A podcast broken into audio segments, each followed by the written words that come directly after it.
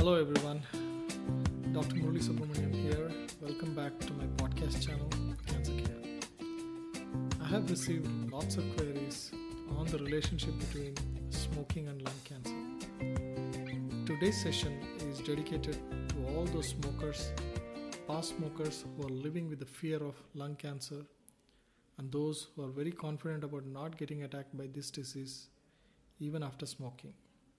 Cancer has already become evil to our civilization. Apart from several risk factors, smoking is the topmost risk factor for lung cancer.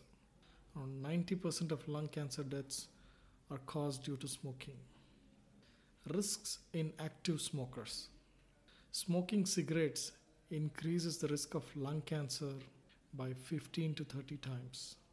Even if you smoke 1 to 2 cigarettes a day, you take yourself closer to the risk of lung cancer by the risk of at least 3 to 5 times.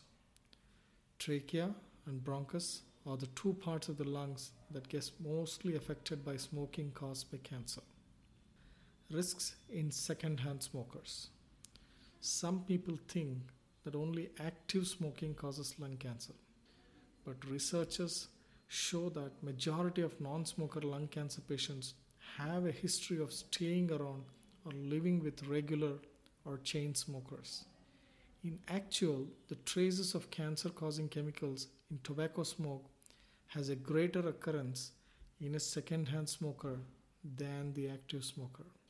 If you are living with a chain smoker, then your risk of getting lung cancer increases several folds.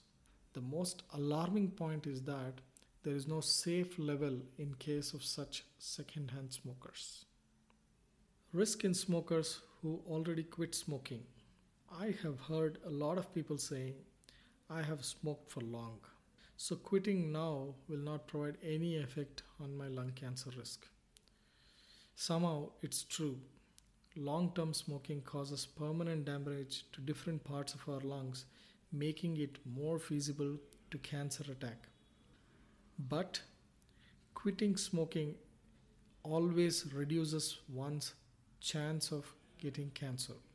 For example, quitting at the age of 30 might lower your cancer risk by close to 80 to 90%, while quitting at 50 lowers the risk maybe by 50%.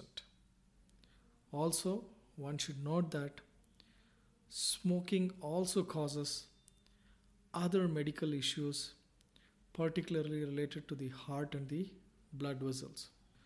So, it is empirical to quit smoking not only from the point of view of cancer, but also the other collateral damages it causes to the heart and blood vessels.